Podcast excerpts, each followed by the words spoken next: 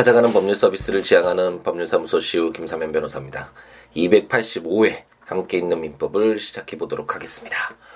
아, 지금 봄비가 내리네요. 아, 이제 드디어 뭐 봄이 왔다라는 것이 확연히 느껴지는 어제의 날씨였죠. 이제 덥기까지 해서 아, 입고 있던 옷을 좀 벗어두기도 했었는데 이제 확실히 봄이 왔네요.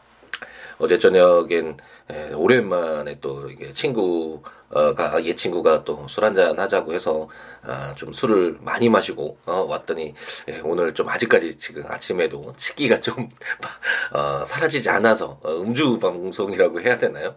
그래서 지금 아, 약간 아, 치기가 있는 상태에서 이제 녹음을 하고 있습니다.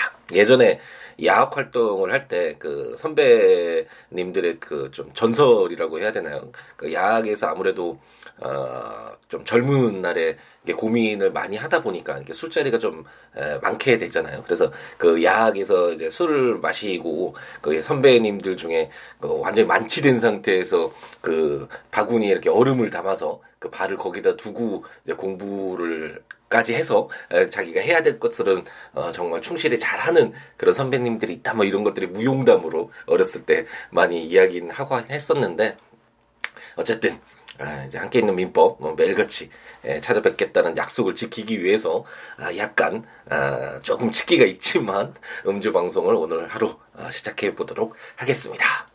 함께 있는 민법 지금 우리가 후견과 관련된 에, 규정을 공부를 하고 있죠.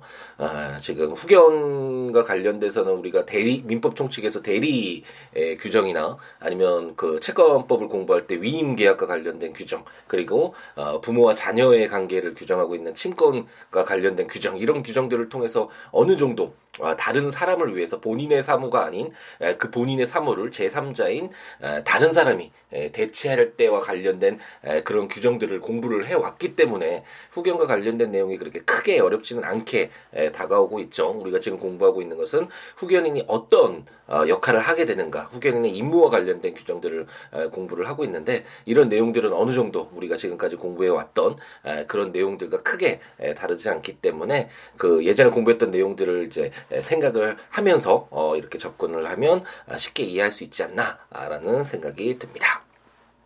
오늘 이제 공부해야 될 세 개의 조문은 어, 예전에 다 어느 정도 이해가 됐던 어, 알 수 있는 내용이라고 할 수 있는데 가볍게 한번 아, 읽고 이해해 보도록 하죠. 제 949조는 재산관리권과 대리권이라는 제목으로 제1항 후견인은 피후견인의 재산을 관리하고 그 재산에 관한 법률 행위에 대하여 피후견인을 대리한다. 제 922, 920조 어, 단서의 규정은 에, 전항의 에, 법률행위에 준용한다라고 규정을 하고 있습니다. 어느 정도 어, 이해가 되고 어, 뭐 당연하겠지라는 생각이 이제 에, 들기도 하시죠. 그 민법 920조에서 어 친권자가 법정 대리인인 친권자가 아, 자녀의 재산에 관한 법률 행위에 대해서 그 자녀를 대리한다라는 규정을 우리가 우리가 공부를 했잖아요. 그것처럼 어 후견인도 피후견인의 어떤 보호를 위해서 아니면 그 피후견인의 어떤 제한된 능력을 보충하기 위해서 어, 인정되는 그런 자니까 그 자의 역할이라고 한다면 피후견인의 재산을 관리하고 그 재산에 관한 법률행위에 대해서 어, 대리인으로서 피후견인을 대리한다는 이 내용은 아, 뭐 친권자와 그렇게 크게 에, 다르지 않겠죠. 그 내용이라고 생각하시면 되겠고 920조가 아, 그 920조의 단서가 아, 어떤 그 친권자가 그 자녀의 어, 재산에 관한 법률 행위를 할 때 하지만 그 자녀가 채무를 부담하는 행위가 있을 수 있, 있, 있을 때 예, 그런 행위를 하여야 할 때는 그 자녀의 본인을 예, 동의를 얻어야 된다라는 그런 규정이었는데 당연히 어, 후견인도 피후견인의 재산을 관리하고 그 법률행위 어디에 어떤 대리권을 갖고 있지만 그 피후견인에게 채무를 부담하는 행위는 어, 나중에 피후견인에게 굉장히 큰 어, 경제적인 어, 부담이 될 수 있고 악용될 수 있는 에, 그런 여지가 굉장히 크잖아요. 그렇기 때문에 이럴 때는 피후견인의 동의를 얻도록 어, 피후견인의 어떤 채무를 부담하는 어, 그런 경우에는 어, 동의를 얻도록 어, 이제 920조 단서를 에, 준용을 하고 있습니다. 제949조의 2는 성년 후견인이 여러 명인 경우 권한의 행사 등이라는 제목, 제목으로 제1항 가정법원은 직권으로 여러 명의 성년 후견인이 공동으로 또는 사무를 분장하여 그 권한을 행사하도록 정할 수 있다. 제2항 가정법원은 직권으로 제1항에 따른 결정을 변경하거나 취소할 수 있다. 제3항 여러 명의 성년 후견인이 공동으로 권한을 행사하여야 하는 경우에 어느 성년 후견인이 피성년 후견인의 이익이 침해될 우려가 있음에도 법률행위 대리 등 필요한 권한 행사에 협력하지 아니할 때에는 가정법원은 피성년 후견인, 성년 후견인, 후견 감독인 또는 이해관계인의 청구에 의하여 그 성년 후견인의 의사 표시를 가름하는 재판을 할 수 있다라고 규정을 하고 있습니다.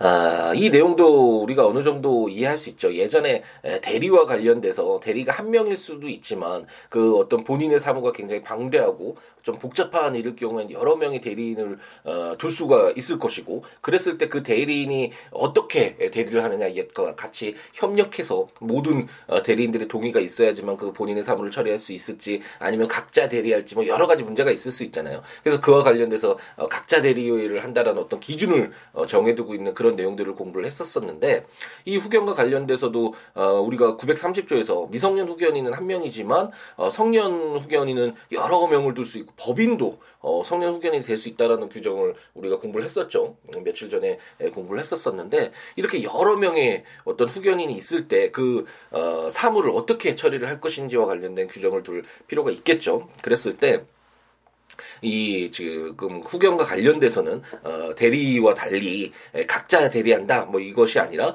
가정법원이 등장을 해서 어, 성년 후견인이 공동으로 사무를 어, 처리하도록 하, 하거나 아니면 어, 그 사무를 이렇게 어, 분할을 해서 어, 각자 그 맡은 역할을 해라라는 식으로 어, 이렇게 그 권한의 어떤 범위나 어, 행사 방법을 어, 정하도록 이렇게 규정을 하고 있고 어, 저제 사망의 경우에 어, 만약에 그, 그 가정법원이 공동으로 어떤 어, 그 피성년 후견인을 위해서 피후견인을 위해서 사무를 처리할 때 공동으로 어, 후견인들이 그 사무를 처리해라라고 규정을 했는데 결정을 했는데 만약 어떤 후견인이 그 피후견인을 위해서는 꼭그 어, 법률행위 대리를 해야 될 그런 상황이 있는데 대리를 하지 않고 있다. 그래서 그 피후견인을 위해서 빨리 일을 처리해야 되는데 일을 하지 못하고 있다. 이런 상황이 있을 수도 있잖아요. 아, 그랬을 때는 에, 가정법원이 이런 뭐 피성년 후견인이나 성년 후견이나 후견 감독인의 어, 청구에 의해서 그 성년 후견인의 의사 표시를 가름하는 재판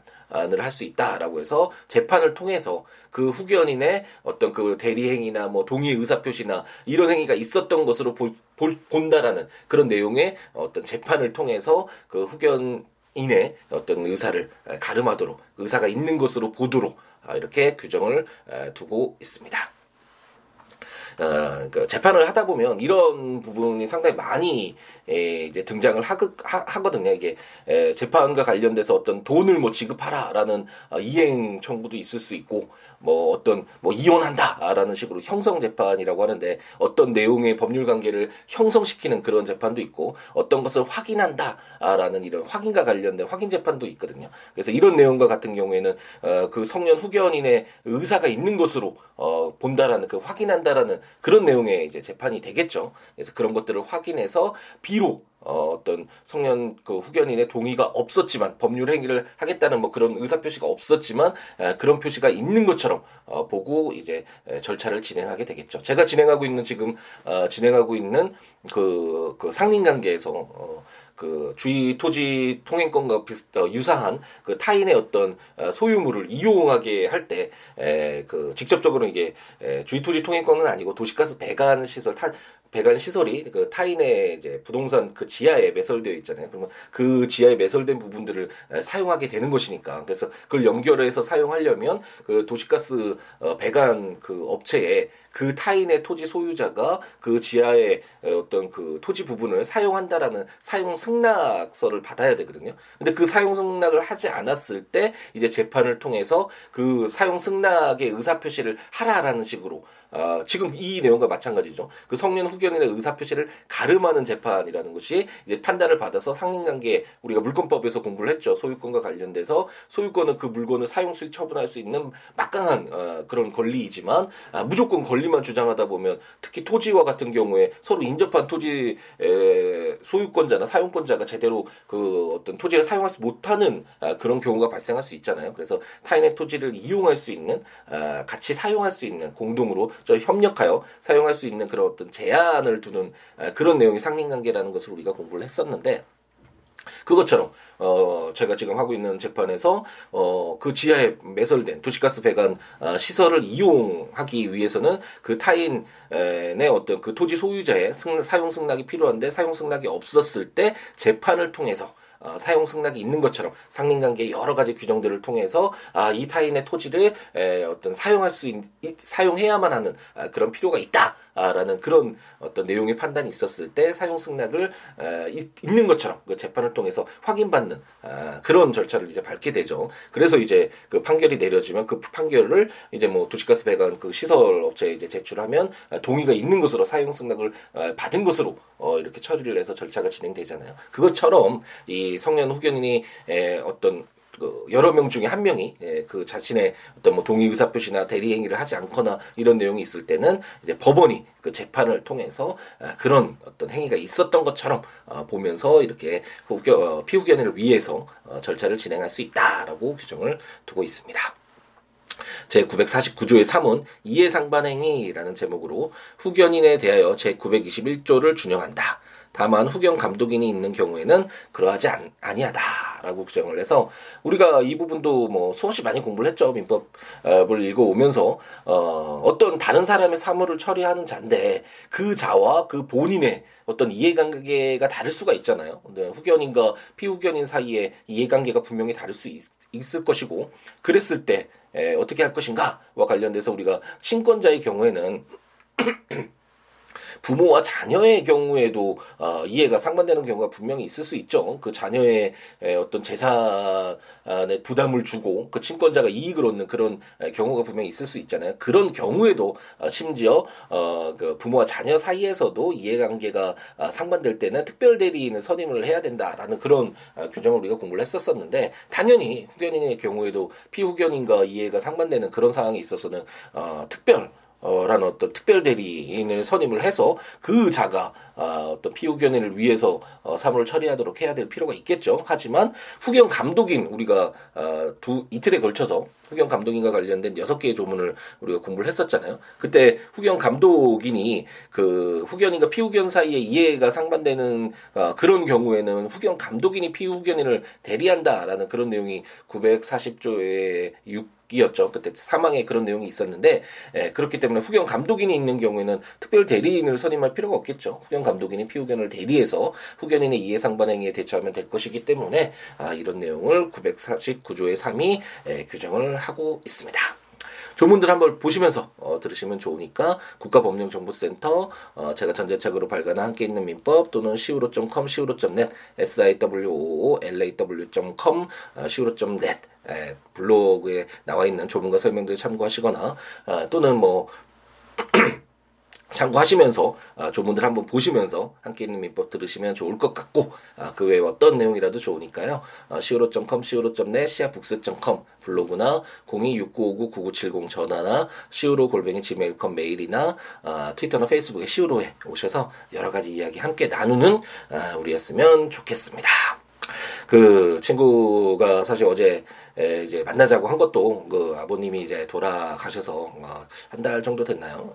어, 그 아직까지도 어, 잊지 못하고 많이 아파하는 그 모습이 에, 굉장히 마음이 안 좋더라고요. 저도 어, 다른 일이었으면 요즘에 한창 열심히 좀 운동도 하고 어, 수영도 다니고 그래서 안 그랬을 텐데 에, 그 어떤 슬픔을 같이 하기 위해서 아, 그 같이 만나서 또 이야기를 또 하고 술 한잔 이렇게 기울이는 시간을 가졌었는데 에, 이제 나이가 들어갈수록 주위에 아, 가, 가까웠던 소중했던 사람들이 에, 이제 떠나는 경우가 상당히 많이 있잖아요. 그래서 그런 부분에 있어서 아, 나중에 에, 이게 후회되지 않도록 지금 현재 에, 나에게 소중히 옆에 있는 사람들 한 번이라도 더 어, 생각을 하고 그 친구가 말한 것처럼 아, 표현을 하고 표현을 못한 것이 굉장히 아쉽다라고 얘기를 하더라고요.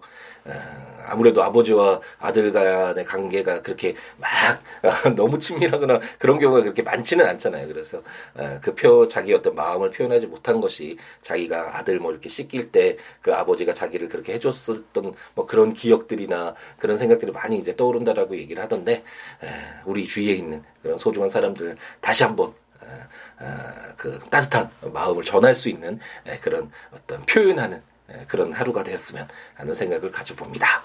봄비 어떤 좀 분위기가 있잖아요. 이제 봄이 왔다는 걸 확실히 알려주는 예, 봄비 한번 아, 이제 맞아 보면서 뭐 비를 맞아야 된다는 의미는 아니고 어쨌든 이 봄비를 만끽하면서 오늘 하루 행복 가득하게 채우시기 바랍니다. 내일 아침에 또 다시 찾아뵙도록 하겠습니다. 감사합니다.